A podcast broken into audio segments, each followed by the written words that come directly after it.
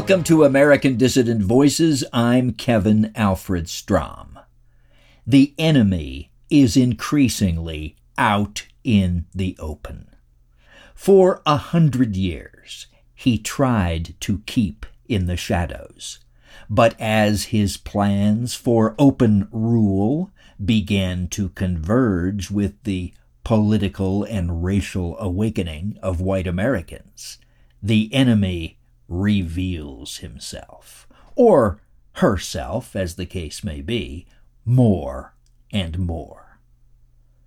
What sometimes we're tempted to see as relentless bad news, anti white pronouncements, increased censorship of white voices, criminalization of white resistance to our ongoing genocide, is really good news in that our enemies are forced to show their hand to the whole nation, pushing millions of white people out onto the path from which there is no turning back. And the issues themselves, which are behind this showing of the enemy's hand, the issues that are driving our people's awakening, are also peaking, culminating, boiling over. And that is good news, too. Both of these trends mean that whites are increasingly aware that they have been targeted and marked for replacement genocide and death.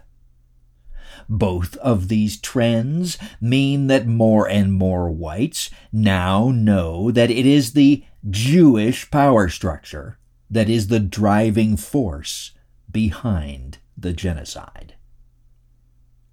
Let's meet the enemy. Self described conservative Jennifer Rubin is a perfect example.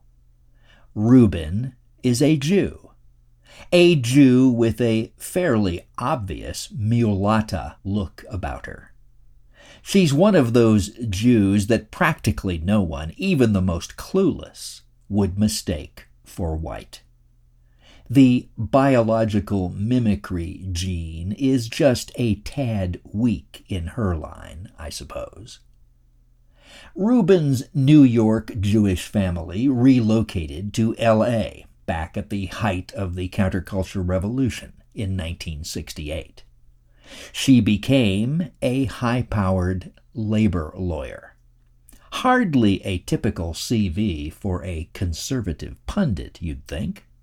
But that's exactly what she became, despite a distinct lack of writing and speaking talent. Must have had some solid inside connections, though, since in just a few years after starting from nothing, she became a Washington Post heavyweight columnist and pet conservative. After 15 years, she finally dropped the conservative label because, she said, there were too many racists and nationalists on that side. Now she's come right out with it, and that's a good thing. She's celebrating the death of the white race, specifically the decline of white Americans as described in a recent release from the 2020 U.S. Census. The census reports that the white population in the U.S. declined for the first time since 1790, receding from 63 to 57 percent of the total, with the white percentage of under 18s dropping even more precipitously to 47.3 percent. Rubin sees this as something to celebrate. Tweeting, quite ungrammatically for an alleged writer, quote, a more diverse, more inclusive society. This is fabulous news.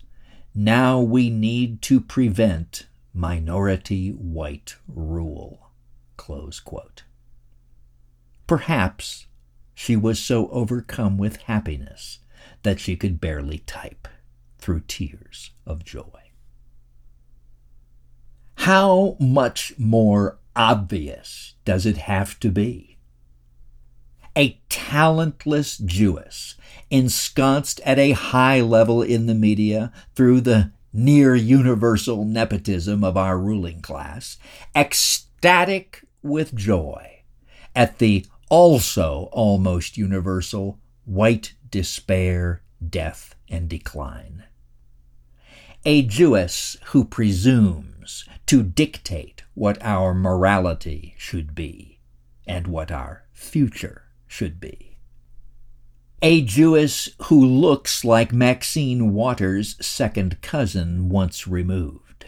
A Jewess who Pied Pipered stupid conservatives for over a decade into supporting Israel, Israel's wars, and Jewish capital's rape of the world through free trade, and who then drops the mask and essentially says, Die. Just goddamn die, you racist nationalist whites.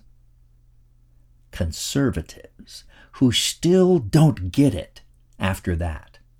Well, there's no hope for them, and they deserve everything they get.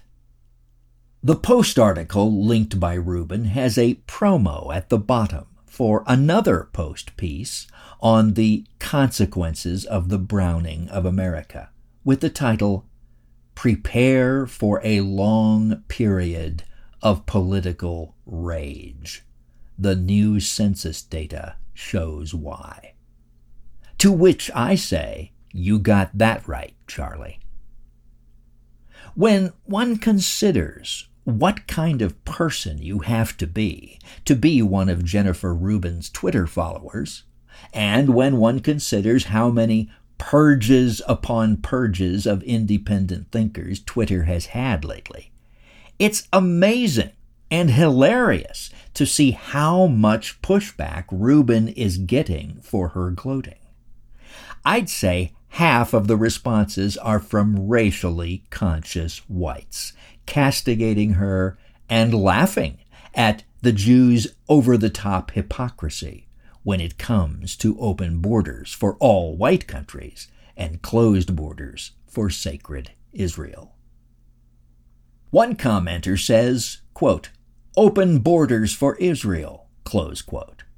Another rewrites Rubin's tweet so that it closely follows the sentence structure of Barbara Lerner Specter's famous admission of the Jewish leadership of the anti white campaign in Europe. Yet another says to Rubin, quote, Maybe you should give up your job in favor of a person of color so as to make the press more diverse as well. Close quote. Another comments, quote, Jewish journalists, don't you just love 'em?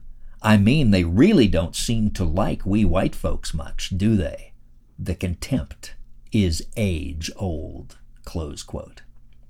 Another asks, quote, Why don't you just kill the white people like they did in South Africa?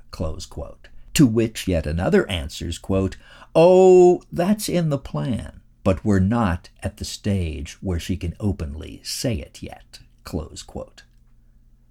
I'd add that we're just two steps away from that stage now.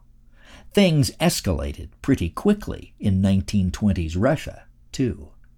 It just took a few months, really, to go from all power to the Soviets to knocks on the door at 1 a.m., bloody clubs, and rooms you don't leave alive. That's how the Jews roll when they hold all the cards. The thought of such things makes a certain kind of person ecstatic. It makes a certain other kind of person join and support the National Alliance. On the bright side, all this increasing awareness means Jews like Rubin may have a really good fight on their hands before they get hold of the requisite cards. They may never get hold of them if, as National Vanguard star writer Douglas Mercer puts it, the first wave of arrests goes well. Rubin may well have signed her own arrest warrant. This increasing awareness of Jewish power is a very real thing. Our educational efforts and the Jewish power structure's unintentional support of our educational efforts are bearing beautiful, wonderful, fertile fruit. Just the other day, the premier Jewish anti white hate group, the ADL, posted what would a few years ago have just been another lying and yawn inducing article on the case that was instrumental in their founding the 1913 Leo Frank case.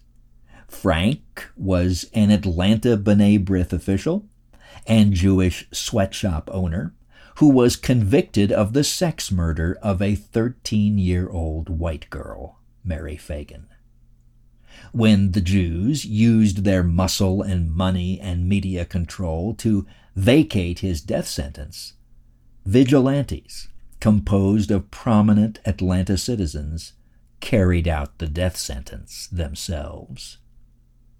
The ADL said as an introduction, quote, 106 years ago today, Leo Frank was lynched in Georgia by an anti Semitic mob. His murder was driven by the pervasive anti Semitism of the time, and his story reminds us why must continue our fight against that hate today. The ADL's boilerplate, repeated for at least the hundredth time, was brought to my attention by a truth telling site run by the great niece of Mary Phagan, Leo Frank's victim, Mrs. Mary Phagan Kean littlemaryphagan.com. She writes, quote, Making an impact. ADL narrative highly questioned on Twitter. We have literally never seen this level of questioning of the official narrative on the Leo Frank case before. This is truly extraordinary after the Anti Defamation League, ADL, published one of their typical pieces on Twitter promoting the endlessly repeated idea that Leo Frank was innocent and a victim of anti Semitism, the response of people on Twitter was overwhelmingly against what the ADL was saying. Out of hundreds of replies, over 95% by our count were critical of, even mocking, the received narrative. Truth telling websites such as this one, as well as the AmericanMercury.org, leofrank.info, and leofrank.org, are truly making a major difference. Close quote. And the responses are indeed 95%, at least, counter to the ADL. Let me read just a few of them to you. One says, evidence that the South was pervasively anti Semitic? Highly implausible. Another, I grew up in Marietta, Georgia, where the lynching happened, and lived in downtown Atlanta near the pencil factory site. Family, same, before 1915. ADL is full of it. Pervasive? No. There's a Jewish section of Oakland Cemetery nearby. Many were integrated in the community. Frank was guilty. Another comment. Replies to this tweet restored my faith in humanity. Another. Why is the ADL constantly defending criminals of all sorts, even those from over a hundred years ago? Another said BLM should be against the ADL. Another, Oh, why did they do that to him? Another, LMAO, the ADL is getting obliterated by non groypers in the chat. This is epic. Another, How do you feel about child labor? Another, 106? I thought it was 109. That's a reference to how many countries Jews have been expelled from. Another, hmm, sounds very believable. I definitely won't research this at all. Another, I bet 100 bucks ADL will do the same with Epstein in two decades. Another, didn't they try to pin the murder on a black man? Another, America's ambassador looks back forlornly at Kabul's incomplete Holocaust museum before boarding an evacuation helicopter. Comes with a picture. The next one. Never heard of him, but I doubt you'll tell us the full story. Another. Frank was guilty. Another. Proud of this comment section. You are all heroes of justice. Another. LMAO. He was guilty. Another. He was guilty. Yet another.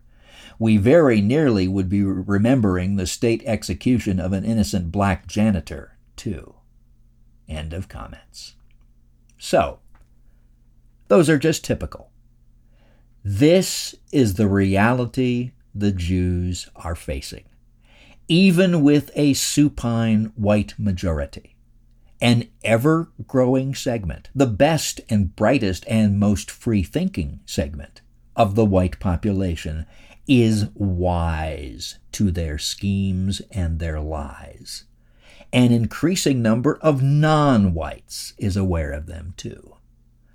Jews and the Washington regime they control are no one's friends seems to be the overarching lesson that millions are learning. Mary Phagan Kean's website and the American Mercury and the Leo Frank Archive and the Leo Frank Case Research Library have all made a difference in the public perception of the Leo Frank case, even after the Jews had the only megaphone in sight for nearly a hundred years. Things have changed now, thanks to a lot of hard work by a lot of dedicated people. The National Alliance's educational efforts over the last half century have made a difference in the public's perception of the Frank case, and much, much more than the Frank case, too. The cat is out of the bag. The white race is in danger. The Jews are the culprits. The Jews lie to you and steal your wealth. And if you let them, they will take your entire country away from you and leave you dead. That's the message that millions are getting now. An ominous message, perhaps, but not a hopeless one we can build a nation for our people, free of Jewish hate and Jewish exploitation and genocide. For everyone who hears that message, for everyone who helps spread it, for everyone who joins with the National Alliance in doing something about it, it is a ray of light and hope. I'm asking you to join your hope, your efforts, your light to ours today.